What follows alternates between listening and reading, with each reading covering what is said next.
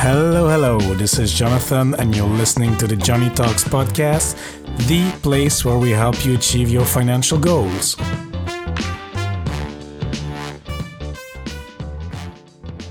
Hello, friends. Hope you're having a great day wherever you are, whether that's in New York, Kuala Lumpur, or the Scottish countryside. And in today's episode, we will speak to the Dragons on Fire. Dragon Guy and Dragon Gal have been married for 17 years, and when it comes to money, they have been doing the right things all along, such as not spending more than what they earn, they were investing in the stock markets, and they have paid off their house. Nevertheless, it's not until they wanted to take a break from their careers that they discovered the fire movement. And not only did they realize they could take a break already from their careers, but that they could even push it further by actually retiring in their early 40s, 20 years ahead of uh, the normal plan, the normal retirement age.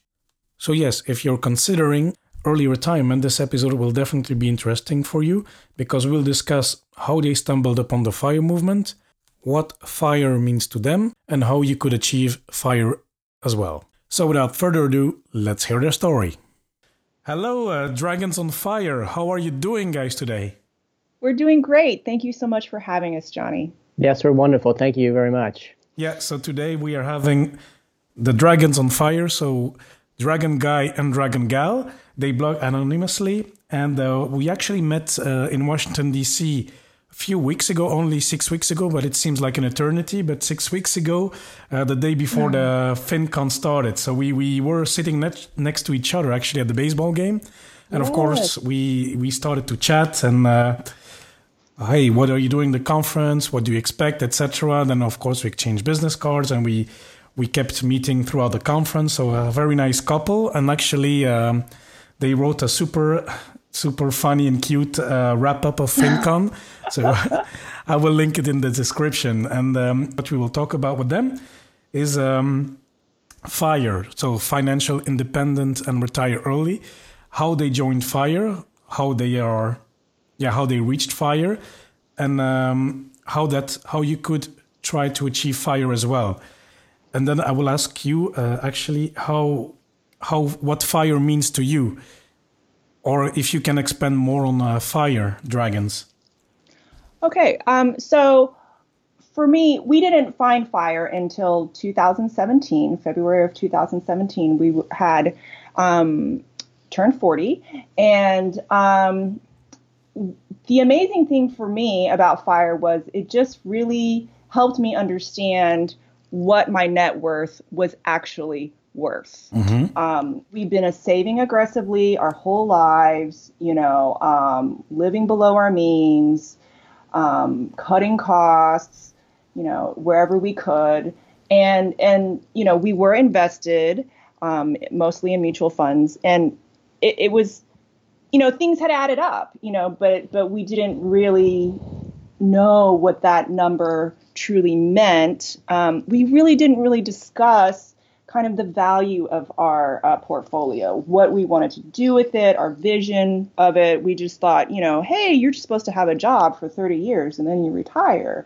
Um, so, FIRE really um, opened up a conversation for us to have us really start to examine our practices with money, our spending, um, which, you know, we did a good job with already, but we were more intentional because of it. And it really started making me think outside of the box in terms of what I wanted from my life and from my money.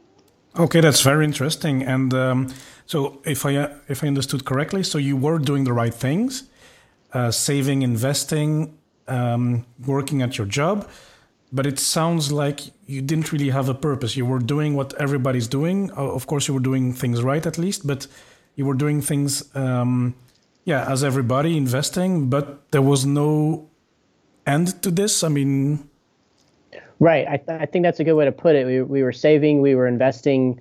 Um, our portfolio kept growing, but you know, we didn't. We just think, oh, well, you just need you know a gazillion dollars to retire these days, and mm-hmm. you know, just you know, do the math until you're in the U.S. until you're 65 or mid 60s, and say, okay, that's enough. Mm-hmm. But we really just had no idea that we were further along than we needed to be. And I think it all started too is um, Dragon Gal always would say to me, "Oh, you should just quit your job. Just, just you know, quit your job. Let's take some time off." And I was always like, "How do you do that? How do you quit your job when you're in your late 30s or early 40s? You know, when there's no Social Security till your 60s and insurance is an issue?" And I'm like, "That just doesn't work." And I said, "I need a model. I'm, I'm, I'm in finance, and so I'm the type of person that needs to be able to see the numbers and understand how it works." And I always said to her, "I need a model." Well in early 2017, she was talking to a, a, friend of ours, and the friend was like, "Yeah, I wish I didn't have to work," and that, that led Dragon Gal to start Googling how to retire early, and mm-hmm. she came across Mr. Money Mustache, and we learned all about what the fire movement meant, the what the FI number was, and when I realized that, and I started looking at our numbers, like we were already FI, and um, essentially that was the model that I was missing all along. That was sort of the how do you actually retire in your late 30s or early 40s, you know, understanding, you know, how much you really need, you know, understanding what's enough. And that when I looked at the numbers, we had enough. And so she was able to retire um, shortly after that um, as a teacher. And I'm, I'm still working just because of the insurance issues here in the U.S. But, you know, I'm close to retiring. In, in a few weeks, I'll be leaving my job. So wow. um, I think that I think the whole thing really was now understanding, you know, for me, it was that model of how this can actually work financially and numerically versus just sort of saying, "Ah, oh, just you know, take quit your job and you'll figure it out later." Well, now I understand how how it all works. Yeah, I think that's important and to to get into the numbers. It might not always be easy for everybody, but at least you, you need to, to know because I mean, if you just quit and you leave your job or whatever stable situation, how, how do you know how long you can it can be sustainable? So I, I get that, and I'm a numbers nerd as well. So I think I would be like a bit like uh, leaning towards uh, Dragon Guy's approach with modeling everything, and that's uh, uh-huh. very good. But uh, just uh, just to to circle back, okay, you had this retiring plan, but why did you want to retire? You were not satisfied, or did you want? Why did you want to retire? In the first place? So, um, I have been a teacher for 18 years, mm-hmm. and um, at that point, um, you know, it's a great career. It really is. Um, I think what happened was when I turned 40, I kind of had some sort of midlife crisis or something, you know? Um, I, I, woke up and I said, Is this going to be the rest of my life? And uh, that just made me start questioning everything and reflecting ev- about everything in my life. Um, you know, and at that point, what was happening at my school was um, the school was growing bigger. We were getting more students, which is great for the school. Mm-hmm. Um, however, they downsized me into a very small classroom. And at that point, I was teaching um, Mandarin, which is honestly was a fun job. Um, but I saw seven classes a day, pre K through fifth grade. And we were all stuck in that really small classroom, 25 children, you know. Oh, that's a lot. T- yes, times seven classes a day. Um, and I just felt suffocated, you know, and, and it was my second year being stuck in the small classroom. Um, and I, and I just needed a break. I just needed mm-hmm. a break. Uh, you know, I was very exhausted. So, um, ultimately it was it was you know sad and hard to leave the job but but i am happy in early retirement. Very cool. Uh, and you dragon guy what was the you were tired of doing finance but because because i hear you still like to do excel modeling? Yeah i think for me i realized probably a few years ago that i didn't need to continue to move up the chain at work. You know i had mm-hmm I'd worked in finance for almost 20 years, and you know, I had several promotions over the years. Got to a, a vice president level, and um, a few years ago, I, I, I changed roles in my job just to be on this project team for about two years, and I was like, you know, I just don't I don't want to continue in the grind of trying to impress the people above me to get a raise and get a big promotion, and then have more stress and you know, work more hours and all about that. And this project that I was on was was was a good change of pace. It was um, much more structured. Um, I got to travel a lot to Europe back in 2018, which I really enjoyed. But so I also I started to see that as like, well, I don't really want to progress anymore, and I'm, you know, on this project that's going to last for a couple years. Maybe this is the right time to take a break. Um, you know, at the end of the day, I mean, I talk about retirement, but I don't know. Do I see that I'll never work again? Doubtful, but I mean, I do like, as you said, I do like doing the financial modeling. Um, I think what I realize is I just don't like the the idea of full time work where you have the commitments every mm-hmm. day, you have the meetings, you have the performance reviews at the end of the year, all that kind of stuff. And this this situation now gives me that opportunity to get away from that and you know if i want to work i can work but i can work on my terms you know maybe a two month contract or you know part time and i have to worry about all the all the extracurriculars that happen with someone that's trying to you know grow a career and move up the chain and you know impress others. And you know we we like to travel a lot. Um, we've traveled throughout our life. And i think we also you know just want to be able to travel more and, and do a mm-hmm. lot of mm-hmm. those things now when we're healthier and have the means to do it versus you know waiting until we're in our 60s when who knows what happens. Yeah. Well, i see. It's a common um, it's a common idea i hear about people wanting to reach fire or financial freedom it's to still maybe continue a, a, venture or work, but at least work on your own terms. So maybe yes, yeah. And I think that's something I would like to do as well at some point. it's um, no, but it's true. I mean, like the corporate world is made as such that uh, sometimes it can be frustrating, and you. Mm-hmm. And climbing up the corporate ladder, yeah, it's nice on the CV or on LinkedIn, but in the right. end, what's the end goal? I mean, it's uh, sure. if, if you're not an owner yourself. And as well but it's easy to get into because you know you want to be a supervisor you want to be a director you, you want to climb higher higher. But sometimes when i see people in my previous jobs etc or current job it's it seems that the higher you are the more stressed you are. So yeah. I don't know. So sometimes i'm, I'm wondering if what's the point of all this?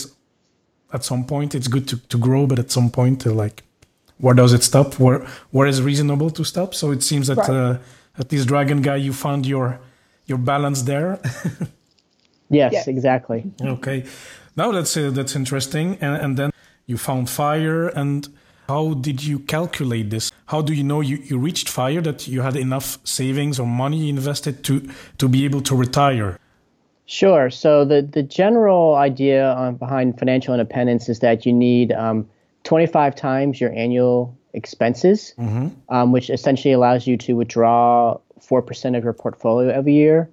Um, so, and this was done, this was based off of a, a Trinity study that, you know, studied results over 30, a 30 year retirement that showed that 4% was the, the safe retirement rate. Now, we're going to be potentially retired for longer than that, um, you know, 40, 50 years. And so mm-hmm. um, 4% the math still kind of worked, but um, we've actually been a little bit more conservative and have saved more than that just to have some flexibility because I can project my expenses now, but I don't know what they're really going to look like in the future. Um, healthcare is a big issue here in the United States.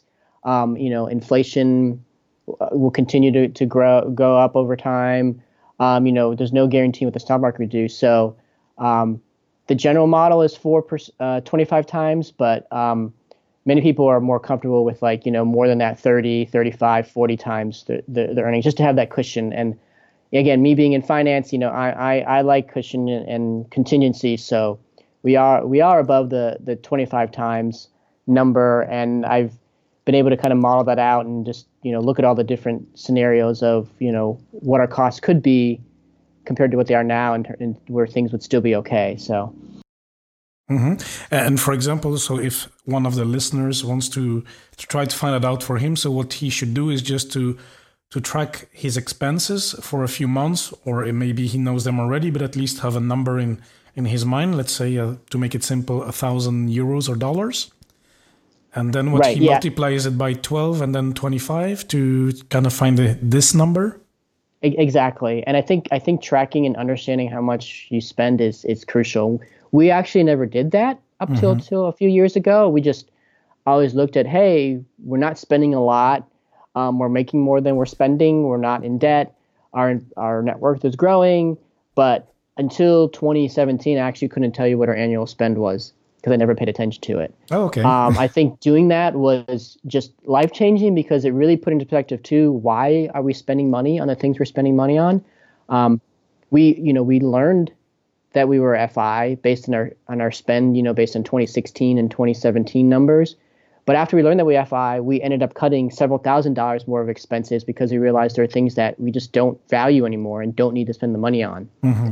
Um, but if I didn't do that, I would never know, and I would never. I think because I also never track my expenses, that's why you think everyone thinks that oh, I need a gazillion dollars to retire because well, you know, I just things cost money and I need to pay for all these things.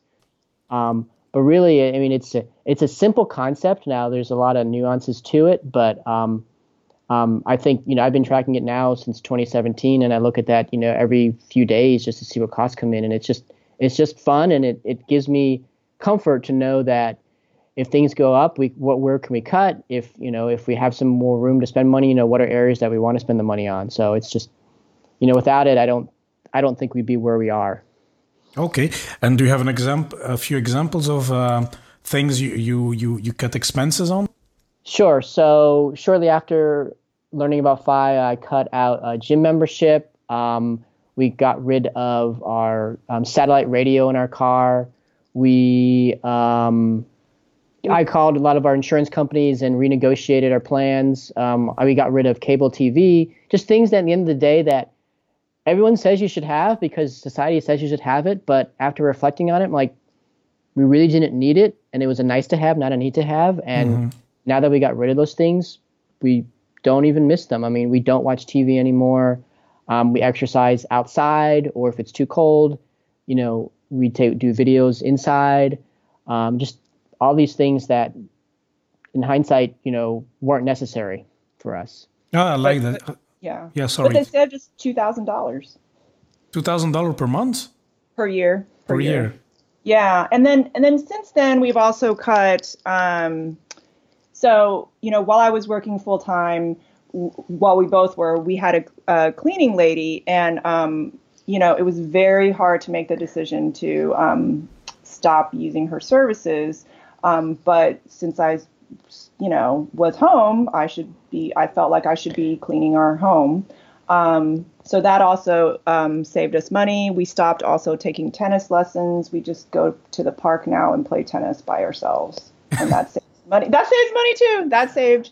Yeah, but you still do this, the, the things you like. Yeah. You like, like tennis. So, so it's yeah. great. Yeah, I like that. Yeah. Yeah, I, at the end of the day, I don't feel like we've deprived ourselves at all. I mean, mm. we still like to go out to eat. We don't do it a lot, but we if we want to go out to eat for dinner, or for lunch, we'll go out to eat. We won't worry about oh we shouldn't spend the money on on those things. When we want to travel, we'll travel, and you know maybe I'm a little bit more diligent in researching you know better flights or better hotel options, but I'm still going to travel. So you know you hear a lot of like people say oh I don't want to you know pursue financial independence because I, I don't want to live on like rice and beans every day and you know yeah that's the stereotype you know be be a hermit and not do anything and we haven't you know, felt any sacrifices at all.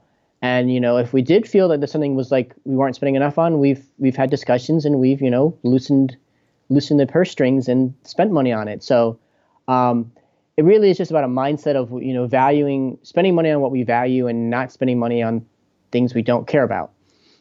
Yeah, uh, excellent. I, li- I, like that. It's a bit like um, we heard at the at FinCon uh, by yes. Ramit Sethi. He has his yes. famous uh, quote spend extravagantly on the things you love and cut mercilessly on the things you don't so that that's really i really see that here so that's great yes okay and then um, I, I was just wondering as well because as a couple okay people are come from different backgrounds have different ideas about money were you always aligned on on the on the money issues during your your marriage you've been married for 17 years i think yes yes. um, so we've been married for 17 years. Um, we met in college, um, mm-hmm. senior year of college, and you know, I'm going to be honest and say, um, I, I feel like we just kind of, in a strange way, naturally knew that the other person was going to be frugal. You mm-hmm. know, like our first date, you know, Dragon Guy said, Where would you like me to take you on our first date? I said, To the bookstore,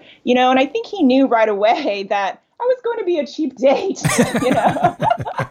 and um, you know, like we, you know, did miniature golf or we would take walks or something as our dates. We were we were never really, you know, spending a lot of money. Now, granted, we were in college. I think that had some to do with it as well.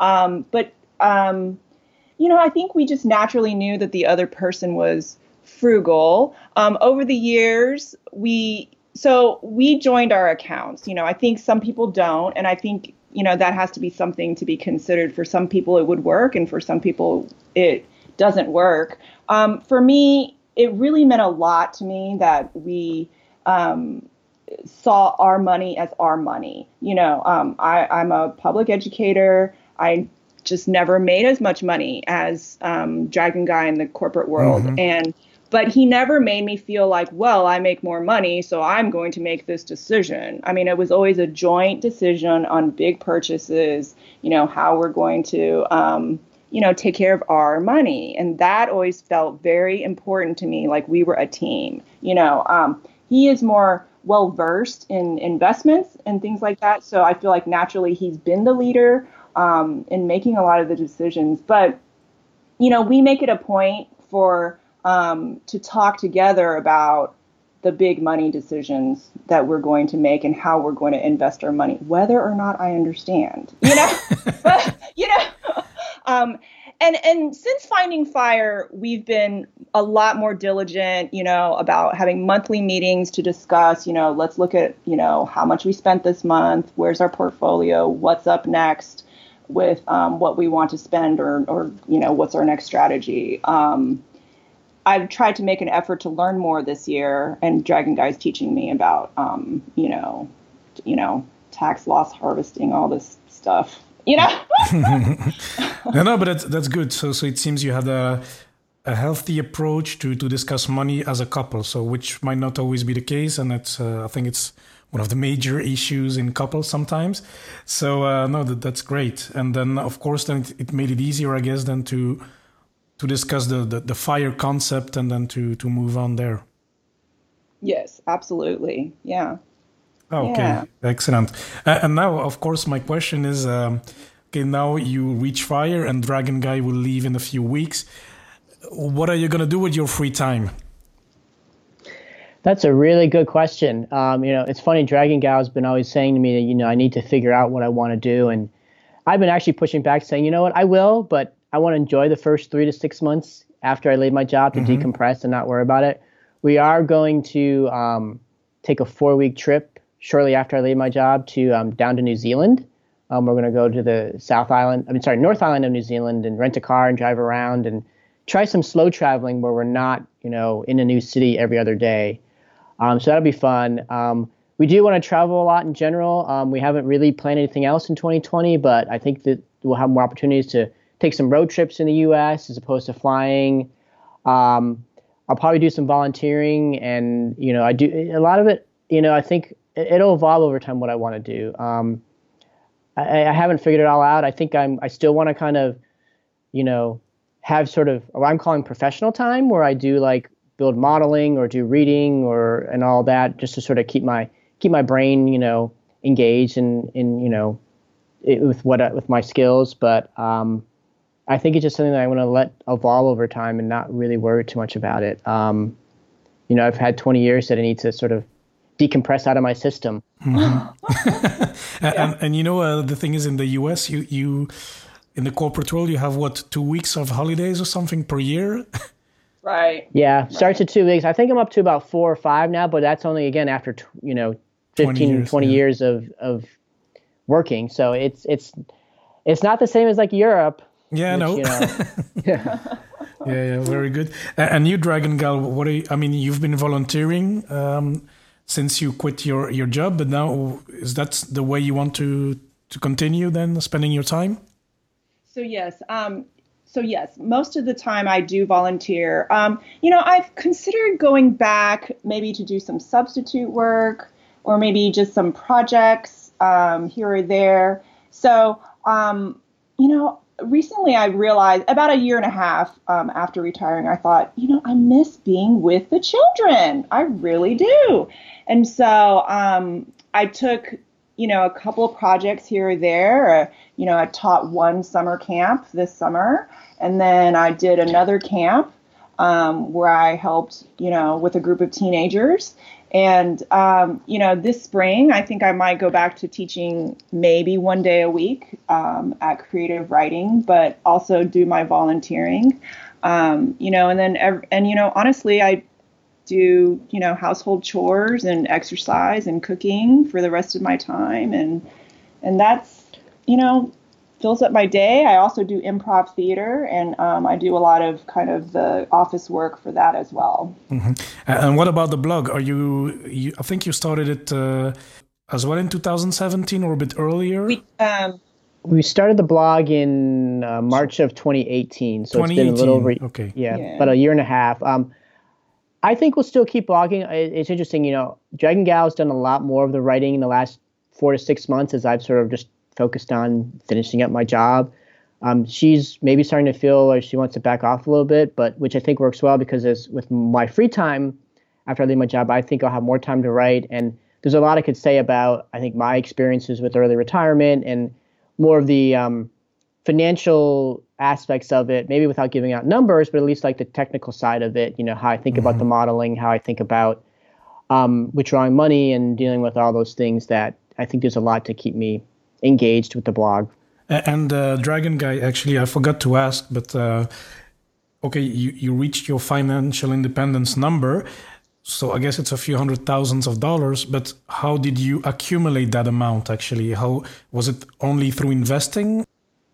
Yeah, it was mainly through investing. Um, I think in some ways I got lucky. I really started investing in the early 2000s. So I think in 2002 or two, we got married in 2002, and at that point, I, we were starting to combine our investments, and I set up some um, mutual funds, and I started dollar cost averaging, basically investing a set amount, the same set amount every month, mm-hmm. and I I kind of set that up and turned it on autopilot and did that for well over a decade. So it took me through the market climb in 2008, through the crash, but then also picked back up again as the market was rebounding in 09 and 2010 and onward, I I recouped I benefited from all, from the rising market. So um, to me, it was sort of a the ultimate buy and hold. I would buy every month yeah. and hold it and not worry about it.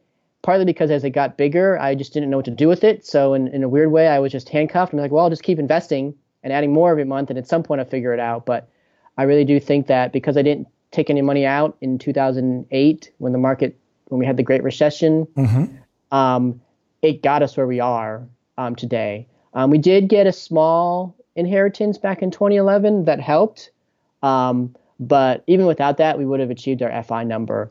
I think the other thing we did is we, you know, we bought a house in 2003. We um, got in, I think, at a good, decent interest rate and refinanced it to get it lower, and we were able to pay that off in 2017. So that's really helped a lot because, especially the last few years, our cash flow is so much yeah, higher exactly. than mm. mortgage. But at the end of the day, it was it was investing. It was living below our means. It was it was that con- sort of you know automated investing that really got us where we are. So it's actually it sounds like a simple recipe. yes, it is. Yeah, I mean, in in reality, had I had I spent more time thinking about it, I could have tweaked it and fine tuned it, and we probably could have done better. But I think the idea of just a lot of people feel handcuffed about investing, and the idea of just doing it versus not doing it is what's in some ways more important.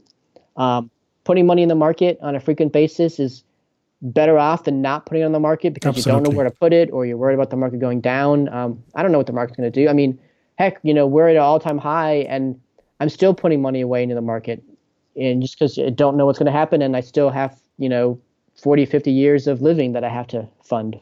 Yeah, and then um, so you will get some sort of retirement when you're 65 or 60, uh, if that's the age in the US. So you will still get something from the government or from uh, uh, from your employer, or uh? um, I won't have anything from my employer. Um, but yes, definitely, there's still Social Security, which um, you can claim between age 62 or 67 right now. The reality is probably in 20 plus years from now, it might be a higher age. I, actually, you can start claiming it up to 70.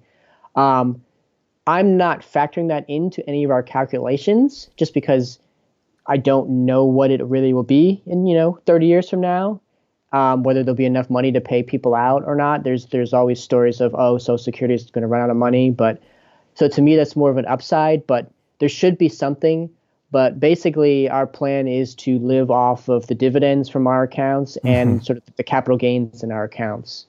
Um, and we, you know, for the first two years, we have put a lot of money into cash. So if the market does have its recession and downturn, we won't have to sell anything, and we can weather that. But um, you know, we don't have any real estate or a big side hustle that eh, we're expecting to make a lot of money on. So really, we're, we're planning to live off our investments. Yeah. Okay with regards to uh, social security I might get something. I don't know. In Europe, it's a similar situation. I think I, I don't factor it in in my uh, in my calculations neither. I mean, I do as if it, as if it would be zero. Okay. Yeah. yeah. I mean, then it's conservative, but then at least uh, there's no surprise and no. Uh, yes. Yeah. Yes. Exactly. Okay, well, guys, uh, that was uh, that was uh, excellent. I think that uh, it really brought a lot of information to people wanting to reach fire and concrete advice. I really, really enjoyed your story.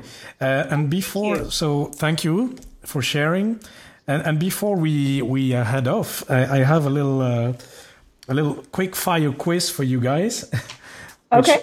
So I have three questions. Okay. So uh, my first question is What is your best investment so far? So, my best investment so far has been uh, in my mental health. I think um, that is so important. You know, there was time when I was in therapy, um, but um, I'm not now, but I still feel like it's so important for me to just have self acceptance, self awareness, um, self regard. I think it helps um, with my self confidence and just and the way I do that now is through my journaling and even writing on the blog, just being able to um, express how I'm feeling and work through um, my difficulties. Mm-hmm. And you, Dragon Guy? I think for me, my best investment um, was what I alluded to earlier, was just the idea of the way I invested in dollar cost average and sort of the the buy and hold strategy that I set back in 2002 or 2003 and just let it run. I don't specifically remember where I put all that money. I put it into a bunch of different mutual funds, but the idea that I just was saving money every month consistently for 12 to 15 years or whatever it was, that was my best investment. That I just did that and let it go. Um, as I said, I could have picked something better and made more, but the fact that I picked something, you know, really just it, it, without doing that, we wouldn't be where we are today. Mm-hmm. And so, to me, the best investment was just having the the um, the mindset to put money away every month into the market, whether it was a good month or a bad month in the market, and let it go and just let it let it let it ride and you know let time you know win out. And you know they say you know compound interest is the eighth wonder of the world, and you know having invested for all those years is really the best thing I did for us. And so, second question What is your favorite book or book you can recommend to anyone? It does not need to be financial. So, just uh, what would which book would you recommend to anybody? So, a book I read this year that I really enjoyed was um, Maybe You Should Talk to Someone by Lori Gottlieb. And this is actually about mental health. Um, so, she is a psych- psych- psychotherapist, and um, she talks about you know how we can think about mental health and our life patterns. Um, she does it through the lens of telling stories of um, her patients and also when she was a patient herself going through um, therapy. Okay.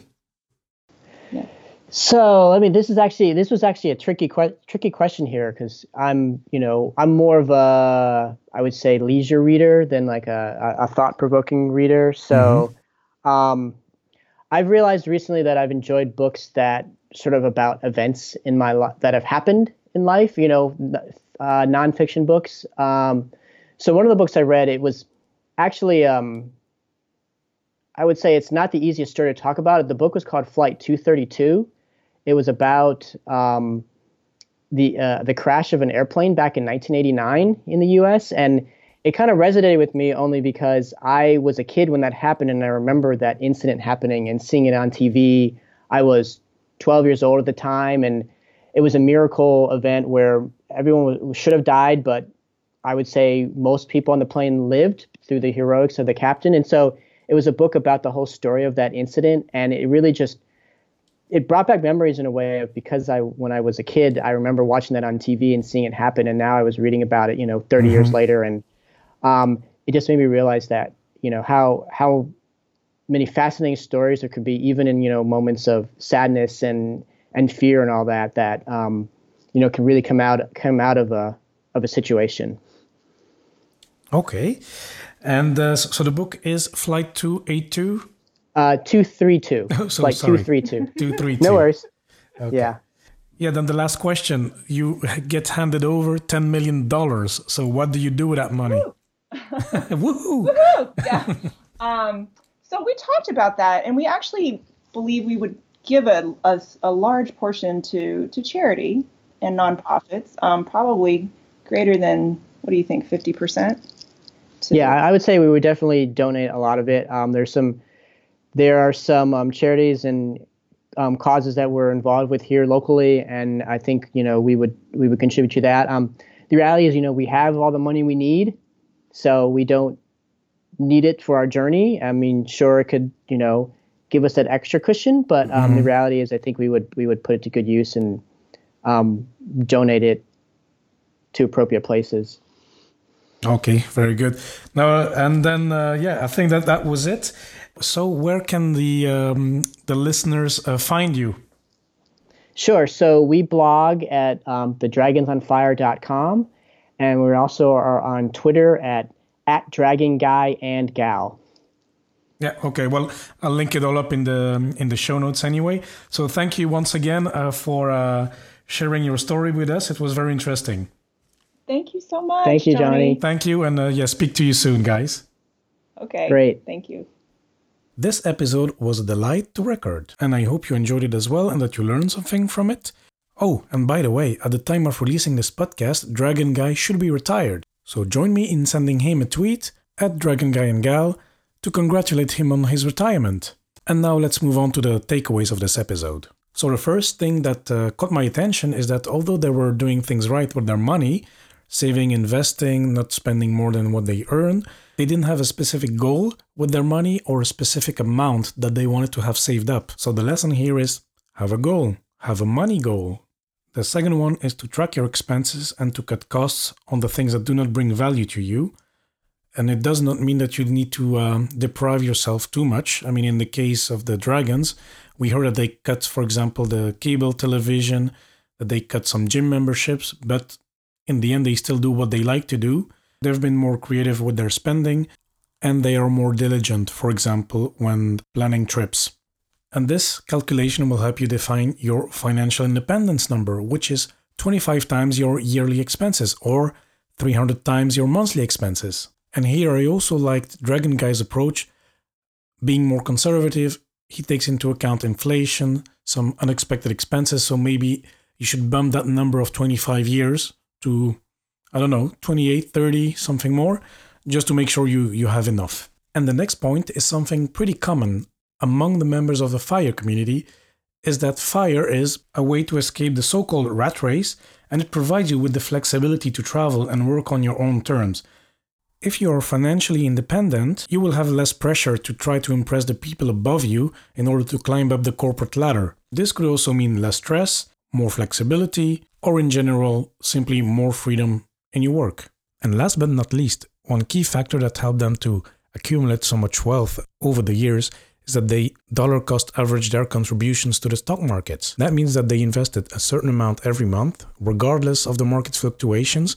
And as you can see, it turned out to be a great and simple strategy, even taking into consideration the crash of 2008. So that was it for today. Thank you so much for listening. It really means a lot to me. Make sure you subscribe in Apple Podcast. And of course, please do not hesitate to contact me if you have any questions or feedback. Send me an email, john at joneytalks.com or connect through social media at Joney Talks on Facebook, Twitter, and Instagram.